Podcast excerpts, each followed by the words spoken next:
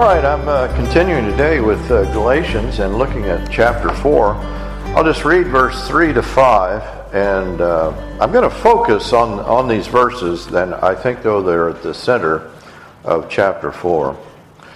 So also, while we were children, were held in bondage under the elemental things of the world. But when the fullness of the time came, God sent forth his Son, born of a woman, born under the law so that he might redeem those who were under the law, that we might receive the adoption as sons. In this passage, uh, Paul's equating two things, and it may not be immediately obvious. Uh, he's equating the deliverance of the Jews from the bondage of slavery, that is, uh, that what's happening there is illustrative or a shadow or a pointer to the real slavery that he's going to talk about and to the real deliverance from the slavery of sin. Uh, sin and death, then, is the focus that the New Testament is going to bring. Um, and uh, it, it is actually a development, an understanding that was not there with the Jews. He equates the slavery of the law to the slavery of pagan idolatry. That's, that's quite an unusual thing. He, he, he can ask, uh, you know, he's saying here to the, to the uh, Galatians, don't go back to the law. There are these Judaizers who've come in and are trying to get them to be circumcised and obey the food laws. Paul says that would be the equivalent of becoming pagan idolaters like they used to be. That's a very interesting uh, parallel. We can ask a couple of basic questions of this passage, and I think we can recognize that very often the gospel that we hear uh, is not really the gospel of the New Testament that we're hearing right here. You know, the popular gospel of American evangel- evangelicalism is not one of a real deliverance from a real slavery, you know, to pagan nationalism or to an idolatrous religion. Uh, rather, it's something like, well, Jesus died for our sins on the cross. He took God's wrath, and now we can go to heaven because we believe in him. What Paul is describing here has little to do with God's wrath and everything to do with the slavery to sin. This slavery is as real as the slavery of the Jews in bondage in Egypt. It's a real world bondage. And this slavery is on the order of the bondage to the false gods that the Galatians, you know, worship, the false ideologies. And deliverance is a real world deliverance from one religio cultural, socio political understanding to a new understanding. So we might ask who is under the bondage, you know, that Paul describes here? Under the bondage to the elemental things of the world. Well, he's arguing in both Romans and Galatians, all people are under this bondage. He argues in Romans 8 that creation itself is in travail under this bondage. And that it is a good, you know, it's a good thing we to have our sins forgiven and to have the hope of heaven, not in any way to take away from that. But to reduce the gospel simply to this is to miss the broad and real world scope of what Christ is doing in this cosmic redemption. The cross is not simply a mechanism to forgive your sins. It's much more than that. Certainly it's that, but it's much more than simply achieving uh, your personal forgiveness. But it's delivering us. Christ's life, death, and resurrection is a means of real world, worldwide release from slavery. And the gospel of the, of the New Testament is about cosmic deliverance. And so Paul equates the legalism of the Judaizers, who are advocating a return to the law, and, and idolatry. He says, however, at the time when you did not know God, you were slaves to those which by nature are no gods. I'm reading from verses 8 and 9. But now that you have come to know God, or rather to be known by God, how is it that you turn back to the weak and worthless elemental things to which you desire to be enslaved all over again? So, specifically, you know, we've said, I said that circumcision and food laws, which were the markers of ethnic Judaism, is being advocated on the part of some Christians as necessary to salvation. And Paul is saying that to practice the law, to return to the law, to return to ethnic Judaism at this point would be the equivalent of bowing down and worshiping an idol. And what Paul has discovered, what is unfolded in the New Testament, is that the evil of idolatry, which was indicated by the law, is not an evil from which the law delivers. Both idolatry and the law, you know, we are equated here with the elemental things, uh, the basic principles of this world, the way that the world walks. And Paul will speak then of a broadened notion of idolatry in which even the, the tendency to Judaism, it's two things. It's falling back into the slavery from which you've been delivered, it's following back into a slavery to these elemental spirits like your former idolatrous religion. So the idolatrous pagans won to Christ in Galatia. They're not, you know, think of here of the story of Daniel and King Nebuchadnezzar. Remember Daniel and his three friends and what they're, they're cast into the fiery furnace. All of that because they would not bow down and worship the idol that Nebuchadnezzar had, had made. And this is the marker in the Old Testament of what you know a true Jew is willing to do.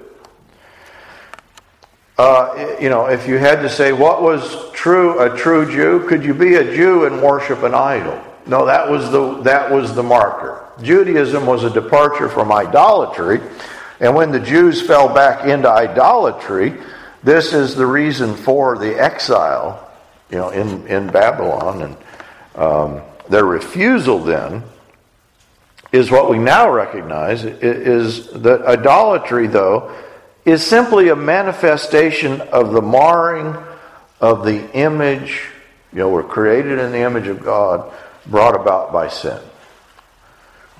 Jews say they serve the elemental idolatrous spirits even though they're not practicing an overt idolatry. Um, idolatry, then, is not the problem, but it's a manifestation of the deeper problem, which is that the image in man, as it's pictured in idolatry, is a marred image.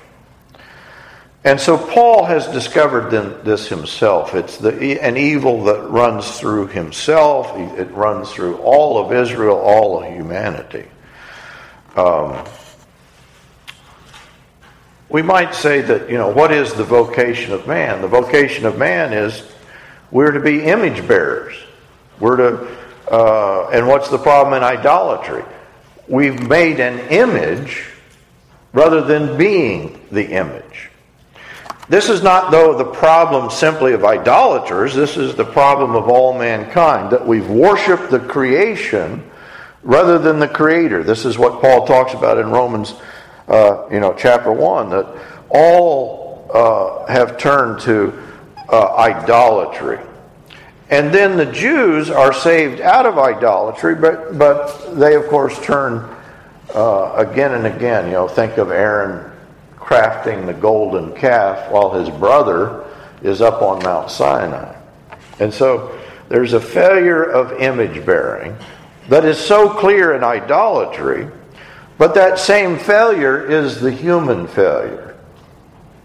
So the problem of idolatry is addressed in the New Testament, but what is pictured is that uh, it's through the lens of Christ we see that it's a compounded problem that all people, most especially the Judaizers, the Pharisees, the Jews themselves, have the problem that is manifested in idolatry, but they still have the root problem. You know, if, you, if your problem is idolatry, and that was really, I think, the understanding in the Old Testament, how are you saved? Well, you're saved by being a good Jew, following the law, and not worshiping idols. Idolatry stood over and against Jewish monotheism. It functioned as, you know, uh, the marker of who a pagan was. But already, though, in the Old Testament, we have the prophets like Amos and Isaiah who realized that all idolatry was harder to shake than they first imagined. Isaiah chapter 6 says, You might as well be making human sacrifices as, as sacrificing you know, animals. You might as well be offering up pig's blood. You know, a, a, a, a kind of uh, terrible picture here. You might as well be breaking the dogs of uh, necks of dogs rather than lambs. What the, the writer is describing is the Jews, their cultic practices, because of their disobedience, were no better than idolatry. Amos chapter 5 makes the same sort of accusation and concludes that apart from justice rolling down like waters and righteousness being established, the, the Jewish cultic practices are no better than pagan idolatry. So, what was the Jewish idea of salvation? Well, that if you kept yourself away from idols, you keep the law, maintain Jewish identity, this constituted salvation. And of course, in the confrontation between Jesus and the Pharisees, Jesus is explaining you people are still slaves like you were slaves in Israel. You're still like idolaters. Uh, they had not uh, yet turned, you know, uh, uh he's saying, from their slavery. Uh, they, they said, Well, we are Abraham's descendants, reading from John 8. We have never been enslaved to anyone. How is it that you say you will make, be, you will make us free? Jesus answered, I say to you, everyone who commits sin is the slave of sin. The slave does not remain in the house forever, the son does remain forever. So the slavery from which Jesus delivers afflicts even the Jews. Uh, the term idol doesn't appear in the Gospels. But the critique leveled by the prophets and the emptiness of the cultic practices of the Jews is equated in the Gospels. You know, it's the same sort of critique. The Pharisees, those Jews, you know, who come out of the Maccabean period. We don't have the Macca, the book of the Maccabees in the our, our Bible, but the book of Maccabees is really a kind of reenactment of what's happening with Daniel. That is, the Jews are being forced into idolatry, and they completely refuse this you know, under the Hasmonean dynasty. And so the Pharisees are these people who come out of that period. They have rid themselves completely of the problem of idolatry. Uh, they've been, you know, their, their family members have been martyred. And so they've, they imagine, and maybe we could say that in this sense, if the point of Jewish religion was to get rid of idolatry, it was never better than with the Pharisees. Here are the true Jews, here are the people who in which the success of the law, the final refinement of Jewish religion has been brought about. We might say the Pharisees are the pinnacle of success of Israel. Maybe we could say if, you know, the Jews are representative of all humankind, and the Pharisees are the best of Israel, that here is the best that humankind has to offer. Yet, what becomes obvious is that the evil previously associated with the pagan idolaters it's not been purged even among the those who rid themselves of every hint of idolatry jesus you know calls the pharisees the devil's children you are you are the sons of your father uh, who was a liar and a murderer from the beginning, and you do not stand in the truth, and you're speaking the native language of your father. The, Jesus' point is that the Pharisees, you know, he's not just passing judgment on them. He's not just calling them the devil's children and be done with it, nor is he simply passing judgment on Israel's religion. But what Jesus is doing and what the New Testament is doing is showing the limited nature of the law of the temple and the sacrifices. You know, think of Jesus coming into the temple and was his purpose to cleanse Herod's temple? Well, no, he says that you are uh, uh, you've done the same thing. That you're taking the temple and you've you've made it uh, that the heart of the practices of the temple have been polluted. And it's this precisely this point that the Jews are going to bring up at his trial. That is, Jesus' criticism of Israel gets him killed. His criticism of the cultic practices of the Jews is precisely the reason that's what that, that they're going to crucify him. So there is no idolatry, overt idolatry in the Gospels. And yet, the first Christian sermon, do you remember Stephen gets up, one of the first Christian sermons? Stephen gets up, he recounts the history of, of idolatry. And here the, the word idol appears for the first time in the New Testament. And Stephen quotes the verses from Amos and Isaiah that equate the Jewish cultic practices with idolatry. Paul is standing by and approving of the death of Stephen. And you might think, well, no wonder, you know, when Stephen says, Which one of the prophets did your fathers not persecute? They killed those who had previously announced the coming of the righteous one whose betrayers and murderers you have now become. You who received the law as ordained by angels, and yet you did not keep it. Well, no wonder Stephen was stoned. For Paul, prior to his encounter with Christ, for the Jews in general, being faultless in regard to the law was salvation. That was their salvation. And Stephen was not only questioning Paul's salvation, but he's accusing him of the worst sort of evil. You've crucified the Messiah. And so, being a Jew in good standing was the means of being saved from an, uh, an evil and idolatrous religion, they thought. Yet, Stephen is saying the evil cuts right through you, it cut, cuts right through Israel.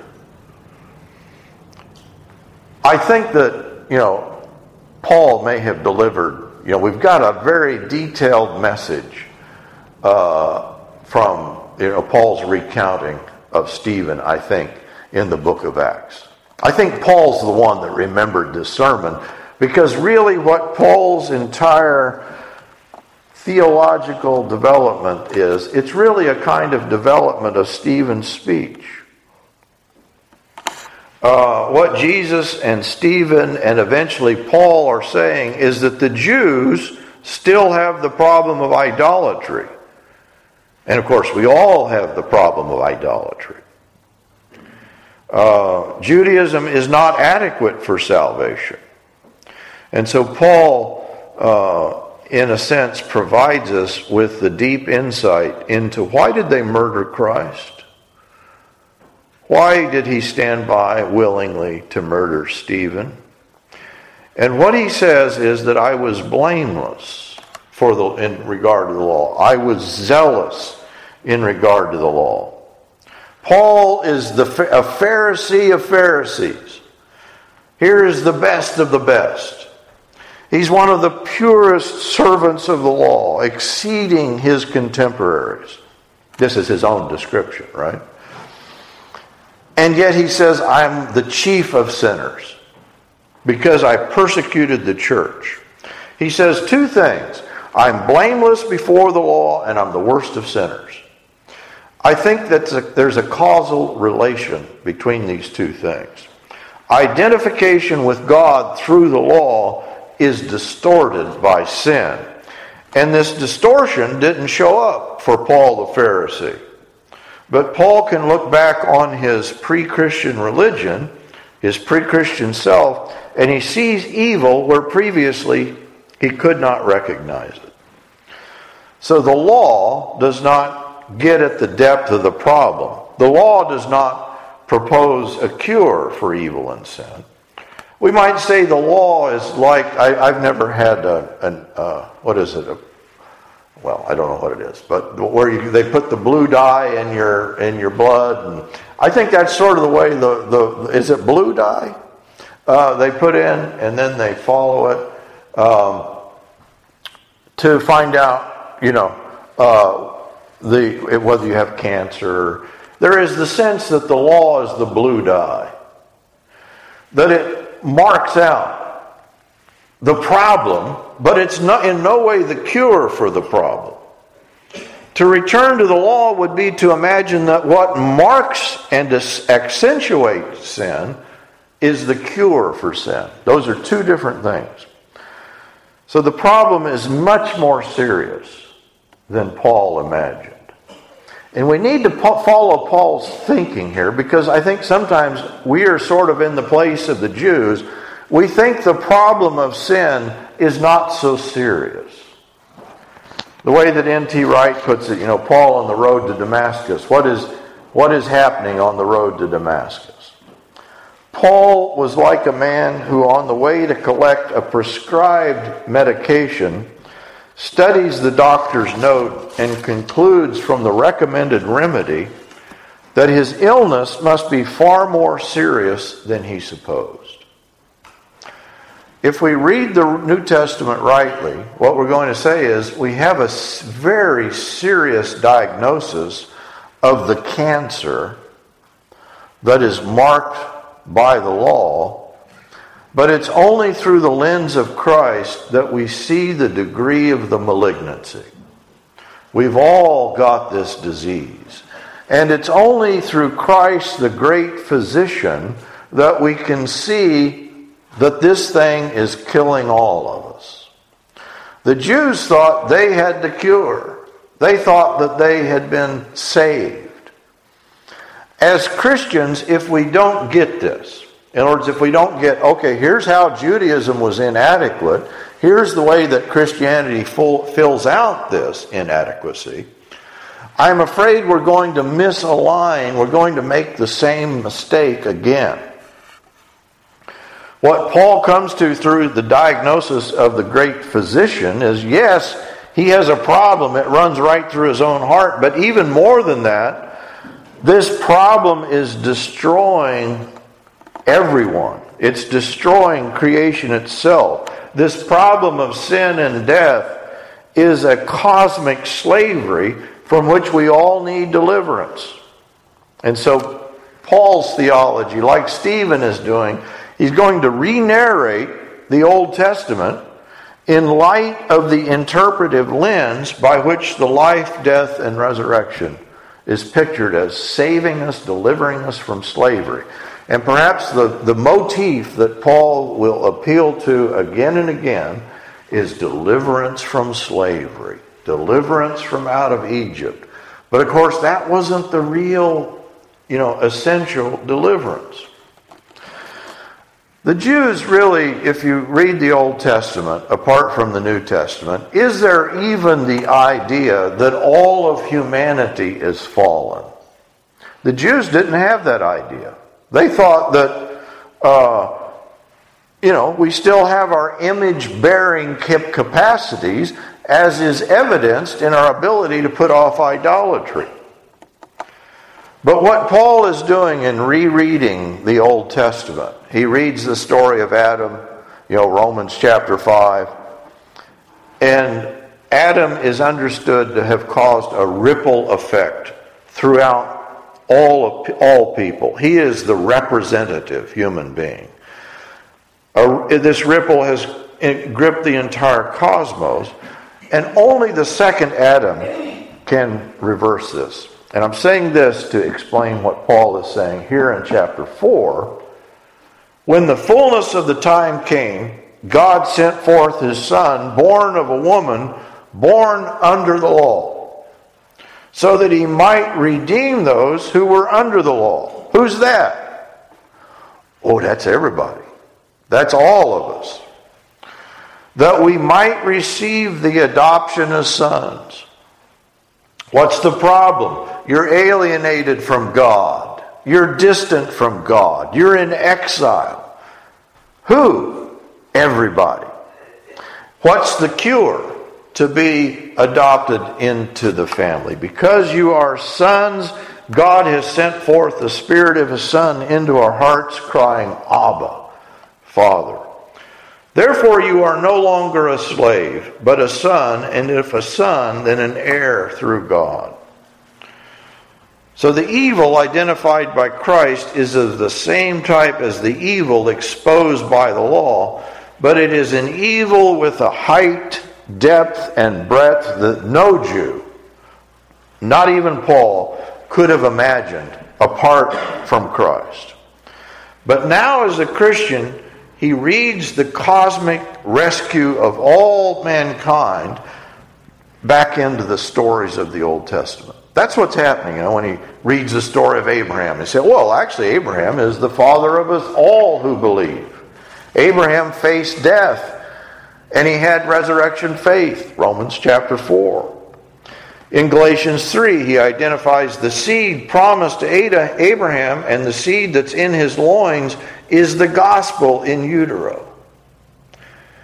The exile, as it's pictured, you know, in both Daniel 9 and, and Isaiah 40 to 55, they, they're enslaved to, you know, slavery and idolatry always go together in the Old Testament. Why are they in, in, enslaved to foreign nations? It's the direct result of Israel's idolatry. But Paul now recognizes that the exile from God's presence due to sin is the pointer to an alienation affecting all people. You know, think here of Ephesians. But now in Christ Jesus, you who were formerly far off have been brought near by the blood of Christ, for he himself is our peace, who has made the two groups into one and broke down the barrier. God sent forth his Son, he says in Galatians, born of a woman, born under the law in order that we all might be able, to, through the Spirit, to cry out, Abba, Father. So, in the death of the Messiah, evil can no longer simply be equated with paganism or idolatry. Idolatry is only a manifestation of the universal problem of sin and death. That's, I may have just said a very simple thing there. I think the Reformation misses this. I think that the Jews miss this. I think that what's our problem? Is our problem, you know, simply paganism? Is our problem simply no? The problem is a deep problem of which uh, idolatry is the manifestation. The real problem is sin and death. Um, this is what the uh, you know Paul traces in Romans three: the violence, the history of violence and bloodshed he, as he tells that story in Romans 3, who's that story about? Well, in some places it's about the Gentiles, in some places about the Jews. He's just quoting a series of passages from the Old Testament, but it's inclusive of everybody. This is what the law accentuates, but it's not within the power of the law to cure it. Uh, and so Paul will equate the Jewish confusion this is their problem. We need to understand what the Jews are confused about to understand what the danger that we might be confused about. What did they think salvation was? They thought life was to be had through the law, through being an ethnic Jew. Um, and this is really the original sin of Adam and Eve, right? Adam and Eve think that in some way by becoming the arbiters of the law, by taking control of the law. That this is, there's life to be had. There's life to be had in, you know, the first couple, the thou shalt not eat. and this is the screen, you know, oh, God's holding out on us that if we in some way manipulate the law, transgress the law, become ourselves the embodiment of the law, then we'll gain life. And that's Cain, you know. Cain says, well, uh, uh, I'm going to take my own vengeance. Lamech comes along, pictures himself as the embodiment of the law. If Cain would be avenged seven times, Lamech will be avenged 70 times seven. The divine, the Pharisees represent the pure, distilled form of an idolatrous law keeping. They imagine that they are the embodiment of the law. They imagine that there is life in the law. This is not just the Pharisees' problem, this is the human problem that the Pharisees are illustrative of, that they are pointing us to. And so the Pharisees, in a sense, are the first Adam. What happens when the first Adam meets the second Adam? There's a death in the works. The first Adam is going to kill the second Adam. And here is the final and full implication of the grab for life in Eden, of the grab for life at Exodus, in the grab for life in our defiance of the law in our relationship, our orientation to the law. You know, this is Paul's argument in both Romans and Galatians that all are unrighteous, but through the law we can now trace the course of this unrighteousness. As it is an unrighteousness marked out in our orientation to the law. The orientation is not simply a Jewish problem. Rather, the typical Jew is simply a son of Adam representative of all humanity, enslaved to sin and death.